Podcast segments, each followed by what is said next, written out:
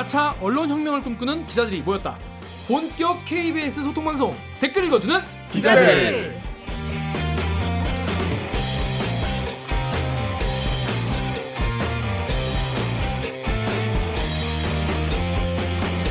네, 본격 본격 사내 수공업 방송이죠. 댓글 읽어주는 기자들. 이 짧은 리포트에서 안 나오는 취재 뒷얘기 해드리고요. KBS 기사에 누리꾼 여러분들이 남겨주신 댓글 저희 찾아 읽고 답을 해드리거나 이 담당 기자한테 가서 대신 따져드립니다. 반갑습니다. 저는 진행을 맡은 프로 대댓글러 김기아입니다. 안녕하세요. 네. 오늘도 대들기를 찾아오신 청취자, 시청자 여러분 만만잘부 만반잘부. 만반잘부 이거 해야 되는 건가? 그럼요. 다 해줘야 됩니다. 이게 이제 3월 되면 새 학기가 시작되는데 네. 이 청소년 사이에서 하는 인사라고 합니다. 인싸 용어라고. 인사 용어라고 합니다. 핵인싸. 만나서 반갑고 잘 부탁해 만반자주 이런 거죠. 그래서 저희도 이렇게 새로운 마음으로 다시 한번 시작을 해보도록 하겠습니다. 오늘 방송도 끝까지 보시다가 아 얘네 괜찮다 나쁘지 않다 들을만하다 싶으시면은 좋아요와 구독 버튼을 꼭 눌러주세요. 이미 구독하고 계신 분들은 구독을 다시 누르시면 절대 안 됩니다. 앞으로 더 속 시원하고 재밌는 방송을 만들어 가겠습니다. 네, 저희가 지난주에 우리 신상에 큰 변화들이 있었죠. 그런 거예요? 네. 뭐 아닌 분도 있겠지만 그래서 저희가 지난주에 다 대부분 이렇게 인사가 났습니다 KBS 기자들이 KBS, 원래 기자들은 이렇게 인- 취입처를 이렇게 옮기고 바꾸고 이런 인사가 나는데요 먼저 그걸 소개를 시켜드리고 앞으로 어떤 역할을 맡을 것인가도 좀 소개를 짧게 짧게 드리겠습니다 네. 저 같은 경우에는 원래 이제 9시 뉴스 편집부에 있었는데 이제는 디지털 뉴스부로 갔습니다 어. 본격 KBS 소통방송 위에. 본격 KBS 소통 방송을 본격적으로 해라. 그러니까 이제 선배들이 봤을 때 너는 그냥 그거나 해라. 너는 취재 뭐 이런 거보다 댓글 읽어주는 기자들이 제일 나은 것 같다. 너는 너한테는 보내신 것 같아요. 그래서 앞으로 더 이 댓글 읽어주는 기자를 잘 만들고 KBS 내부에서도 더 많은 어, 기자들과 함께할 수 있도록 노력을 하겠습니다. 자, 홍성희 기자 어떻게 됐나요? 아, 네. 자기 소개. 아 저는 법조팀의 강한 허리를 이렇게 매일같이 외쳐왔는데 이번에 정치부로 인사가 나가지고 아. 오. 여당 출입을 하게 됐습니다. 여권 출입이죠. 정의당도 같이 하니까 아, 여권 네네. 출입하게 된 9년차 홍성입니다. 지금은 이제 강한 허리라는 별명은 좀 그렇고 네. 정치부는 처음이라서 음. 그냥 대략 허리 정도로 앞으로 밀고 나가겠습니다. 네. 일단 뭐 지금은 적응하는 시기니까. 아, 또 웃긴 거는 네. 제가 오늘 모 의원님들한테 이제 처음 왔으니까 네. 인사 드렸어요. 네. 처음 이제 출입하게 됐습니다. 근데 어 우리 어디 봤지 이러시는 거예요. 네? 네. 우리 어디서 본적 아, 있지. 네네. 어 우리 반- 만난 적 있잖아 이러시는 거예요. 근데 네. 그런 적이 없는데 음. 그때 깨달았죠. 아 이분들은 이게 거의 습관이구나. 아. 어 우리 오랜만에 보네 이게 진짜. 진짜 저는 이게 그냥 수- 그냥 그렇게 전래 전해진 얘기로만 들었는데 어, 실제로 그러시더라고요. 정치인들이 이렇게 한다, 이렇게. 맞아요. 정치인도 원래 방송 네. 기자라고 하면 친하죠? 어우 TV에서 많이 봤어요. 근데 아. 나안 나와. 내 글인데. 어, 많이 봤어요. 요즘에 안 나와. 안 나와. 그래서 참 검사들을 대하다가 정치인들은 또 다를. 거예요. 아. 극과 극이다. 일단 일단 훨씬 환영해 주죠. 겉으로. 어, 안 겉으로는. 만나거나 뭐 이제 콜백이 안 오거나 이런 건 없죠. 맞아요. 일단 뭐 당 출입을 환영한다고 다 해주시고 음, 음. 음. 자, 앞으로 잘 적응하시고 네. 앞으로 네. 좋은 기사 부탁드리겠습니다. 자, 강 기자. 네, 저는 여전히 영등포의 평화를 지키는 영등포 요정. 바꾸지 않을 거예요. 영등포 요정 강병수입니다. 5년 동안 아, 뭔 소리예요? 평생 영등포죠. 진짜 나쁘다. 진심으로. 아니 세계 평화가 잘안 지켜지고 아니야, 있어. 아닙니다. 사회부 강병수입니다. 저는 여전히 사회부에 남게 됐어요. 그렇습니다. 네. 왜왜 남게 됐나요? 어, 모르겠어요. 그럼 넘어갑시다. 자, 옥 기자. 네, 안녕하세요. 저는 어, 팩트 체크 팀에서 다시 또 목미 얼더미로 여전히 취재를 열심히 하고 있습니다. 팩트 체크 팀 저희 예전에 그 엄경철 앵커가 나와서 진행했을 때 막 우리가 왜 우리는 KBS는 팩트 체크 없냐 막 뭐라 그랬거든요. 네. 그래서 어, 그때 엄경철 앵커가 만들겠다, 음, 만들겠다라고 하면서 왜 이게 쉽게 안 만들어졌는지에 대해 설명하면서 음. 이걸 하고 싶어하는 기자가 없다. 없다라고 말씀하셨는데 왜 그런지 알 것 같아요. 그러니까 지금 일주일 만에 지금 좀 네. 해보신 거죠? 네, 그쵸. 월요일부터 이제 음. 시작을 했는데 어때요? 아, 이게 진짜 쉽지가 않더라고요. 팩트 체크가 네, 이게 그, 어, 일단 모니터를 많이 해야 돼요. 음. 어디에 가짜 뉴스가 있냐. 그치. 정치인의 말 맞아요. 속에 있을 수도 있고 맞아요. 그리고 그 유튜브 채널 이런 데 있을 수도 있고 또 커뮤니티 사이트들 너무 많잖아요. 그런데 가짜 뉴스들이 있을 수 있고 요새는 심지어 언론에서도 맞아요. 확인되지 않은 팩트들이 막 올라오기 맞아요. 때문에 그런 것들을 일단 무엇을 검증할 것인가를 찾는 문제 하여튼 앞으로 뼈 때리는 팩트 체크 부탁드리겠습니다. 열심히 왜? 하겠습니다. 열심히 하세요. 네, 오늘은 본 코너 시작하기 전에요. 어, 요 얘기를 좀 다루지 않을 수가 없어서 특별히 아, 분을 모셨습니다. 김경수 도지사 재판을 다뤘던 어, 23화에 전화로 그때 출연을 해주셨던 네. 한우리 기자가 오늘 직접 스튜디오에 나와 주셨습니다. 반갑습니다. 차 기자님 자기 소개 부탁드릴게요. 네, 저는 법조팀 강한 허리였던 홍상희 기자를 대체해서 이제 대략 허리를 맡고 있는 한우리 기자입니다. 법조팀에서 이제 어, 홍 기자 나가는 거에 대해서 어떤 반응인가요? 아, 제가 너무 외로워요. 아. 쓸쓸하더라고요. 아. 홍 기자 나가고 아쉬워. 출근하는 길에. 아, 뭐 이렇게 이제- 일적으로 뭐 있는 건 아니고 그냥 아. 외로울 뿐. 일적으로 이번 주 너무 힘들었어요. 사람이 하필 하나 줄었으니까 그냥 알겠습니다. 이분이 오늘 왜 와주셨냐? 갈 길이 멀어 쫓아가겠습니다. 이 스르르 갤러리에 몰피어스님께서 몰피어스. 몰피어스님께서 이분 아니 이분 아닙니까 이분 이분 이거 이거 어? 음. 어 메이커 초이스 이분 아닙니까? 그래서 이런 댓글 남겨주셨어요. MB의 보석 신청 허가 떨어지면서 벽도 안 짚고 활기차게 걸어 나오자 이유를 물었음. 친이계 좌장인 이재오 전 의원이 원래 나올 땐 기분이 좋아지는 거 아니겠어요? 하하라고 답했다고. 그걸 대답이라고 이씨. 일부러 그런 거 아니에요? 진짜? 보라고 보라고. 그렇습니다. 이게 지난주에 이제 많은 분들이 이 소식을 이제 보였을 텐데 아, 이명박 전 대통령의 이 보석 신청에 허가가 떨어졌죠. 그래서 요거 어떻게 된 건지 짧게 한번 짚어보려고 어, 오셨습니다. 어, 일단 이 건에 대해서 법조계 내부 분위기는 좀 어때요? 이건 뭐 잘한 거다 어, 어떻다 얘기가 돈게 있나요? 일단 예외긴 하다. 엄청 예외적인 상황이긴 하다고요. 일단 15년 1심에서 중형 선고를 받았었잖아요. 네. 게다가 건강 상태가 이렇게 나빠 보이지 않은 거였잖아요. 네. 코골이가 심하다 이런 수면 거였죠. 예, 그거는 뭐 웬만한 아저씨들 다 있는 거잖아요. 네. 그래서 병보석도 어려울 것이고 뭐좀 다른 이유도 좀 어려울 것이 되는데 갑자기 풀려 안 되는 예외적이라고 했는데 그 이제 판사의 말은 일견 타당한 면은 있다는 반응이 있더라고요. 그러니까 어쨌든 이게 인권적인 측면에서라든가 일단 보석을 하는 것 자체는 무죄 추정의 원칙에 근거한 것이기 때문에 뭐 맞지 않느냐 이런 이야기는 있는데 이거는 원론적인 거고 그러니까요. 왜 그럼 지금 모든- 갑자기 인권을 네. 이라는 반응이 진짜 많아서 지금까지 예전 예를 들어 양승대 재판부나 이럴 때는 인권 부분에 대해서 뭐 그렇게 얘기하지 않았으면서 하필 또 판사들이 재판을 받고 재판을 받게 되고 이런 상황에서 갑자기 이렇게 보석 어. 음, 이런 얘기가 나오니까 좀 다들 조금 의아하다 이런 반응이더라고요. 그 이유를 들어봤을 때 이제 뭐 재판부가 갈- 바뀌면서 지금 다시 이거를 뭐 다 보고 이렇게 할 시간이 없어서 4월 8일인가요? 원래 그 구속 시간이 네네. 그러니까 그때까지 제 뭐 판결할 수 없다. 네네네. 그래서 그 구속 시간이 끝나고 그냥 풀어 주느니 그렇죠. 집에서 그냥 거의 준 감금 상태로 하는 게 더 재판에 나을 것이다. 이런 이유를 대던데 이건 음. 이게 말이 되는 건가요? 그러니까 그것도 저도 그걸 들었을 때 일견 이해는 되더라고요. 진짜 30 며칠 뒤에 네. 풀리면 완전히 자유로운 상태거든요. 음, 그러면 사실 나와서 정치적인 메시지를 뭐 이렇게 전할 수도 있고, 예, 그리고 지금 증인들이 불출석하고 있는 증인들이 많아요. 그러니까 검찰에서 진술하고도 이명박이 뭐 이렇게 이렇게 이명박 전 대통령이 이렇게 이렇게 했다라고 말을 하고도 이제 재판에서는 증언 안 하는 사람들이 많은데 이런 사람들을 접촉하면은 네. 이제 그게 다 어그러질 수 있는 거거든요. 검찰 조사가. 그, 그런 점을 생각하면은 지금 그냥 집안에서 아무도 못 만나게 하는 게 일견 일리가 있는 상황이긴 한데 그렇다고 집안에서 정말 아무도 연락을 하지 않을까라는 거는 의심이 되는 부분이죠. 그렇죠. 네. 저 사실 이거 이거 이제 재판부가 이거 이제 서, 얘기를 하면서 제일 이제 뭐야 어, 조건으로 걸었던 게 네. 증거인멸 할수 없도록 음. 어떤 통신과 뭐 거- 당연히 집 밖으로 못 나오고 그렇죠. 전화기를 못 쓰고 전화기를 못 쓰고 문자도 못 있더라고요. 하고 네. 뭐 그렇다는 건데요. 가능한가요?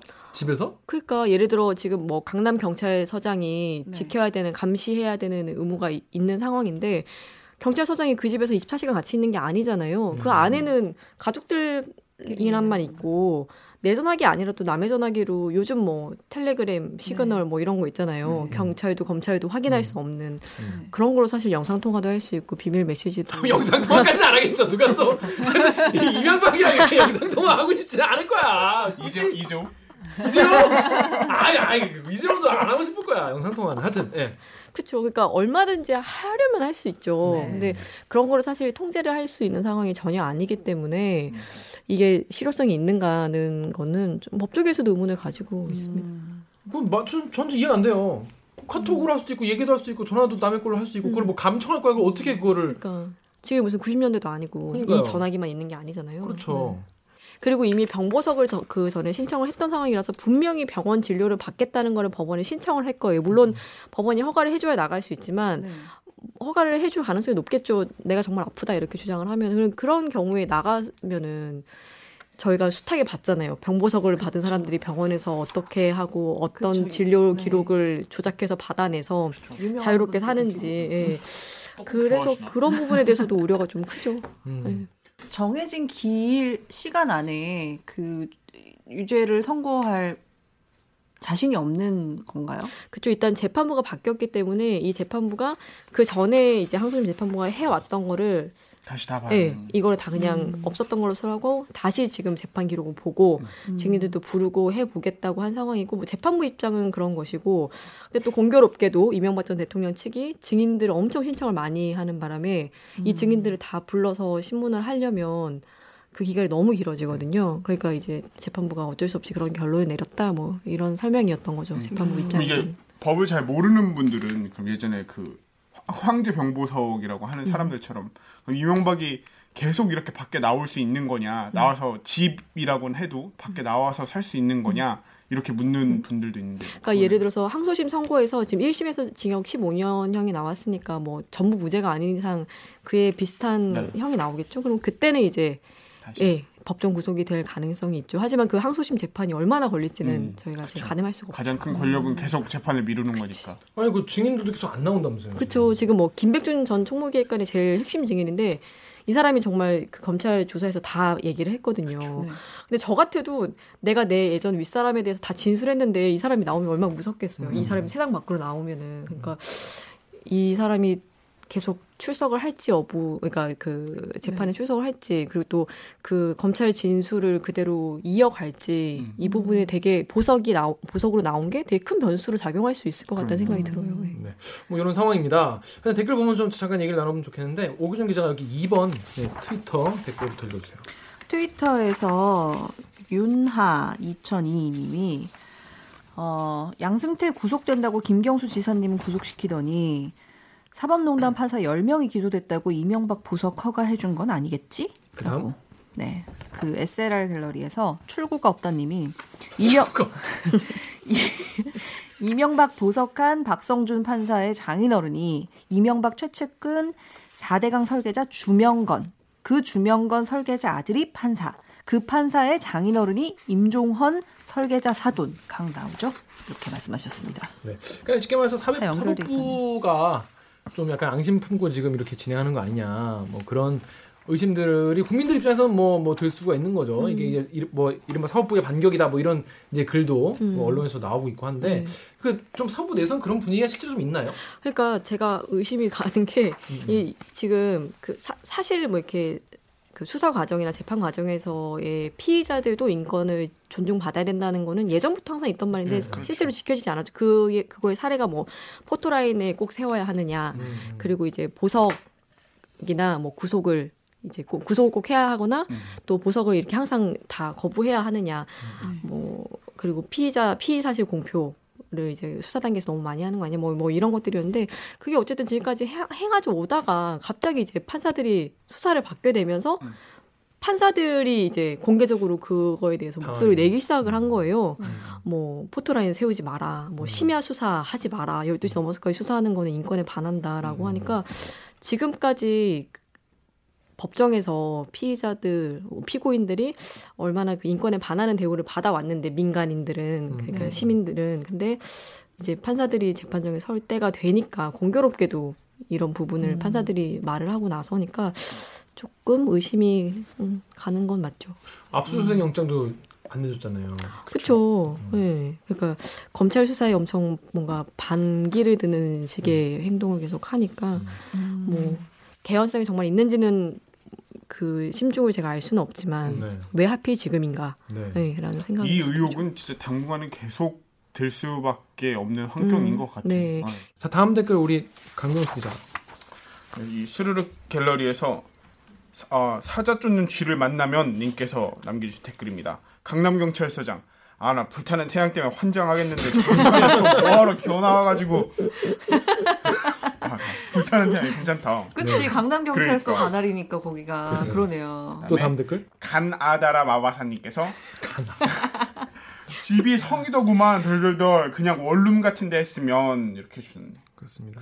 집 좋으시. 아, 저 어제 어제 제가 그 집 앞에 그러니까, 갔거든요. 연영동 사저. 네, 그 어디까지가 집인지 모르겠더라고요. 아, 네. 노년궁인가요? 네, 진짜 이게 뭐 방이 몇 채인지 이게 담 너머로 집안이 안 보여요. 담이 너무 높아서. 음, 음, 음, 네. 음.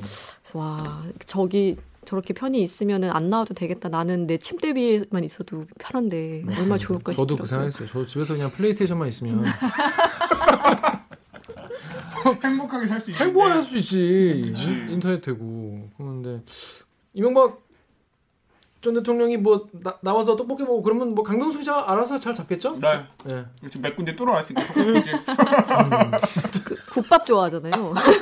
아 그렇네. 국밥집을 국밥집을 뚫어야 뚫어야겠네. 노현동의 국밥집 이 사람이 먹는 건 참을 수가 없기 때문에. 아유. 잘 뚫어놓으시기 바랍니다. 자 다음 댓글 우리 홍성희 기자가 읽어주세요.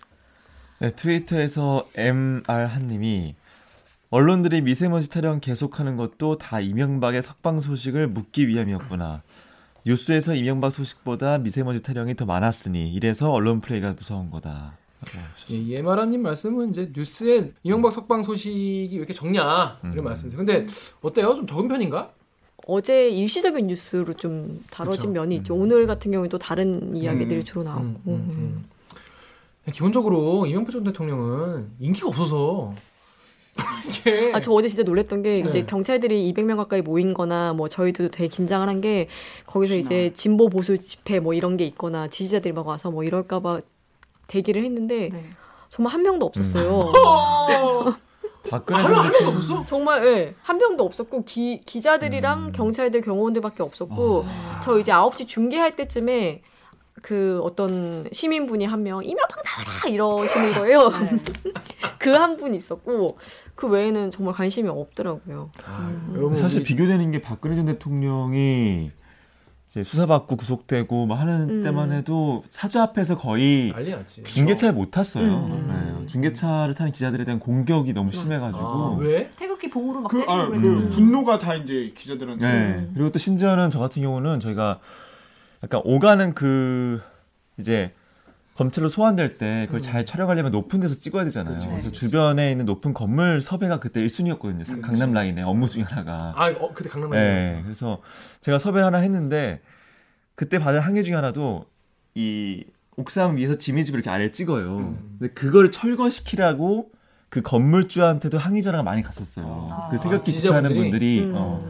그리고 그 건물에 입주해 있는 상인들한테도 협박성으로 저거 철거 시켜라. 안 그러면 장사 방해하겠다 해가지고 어. 결국 저기도 철수하고 막 그런 일이 있었거든요. 어.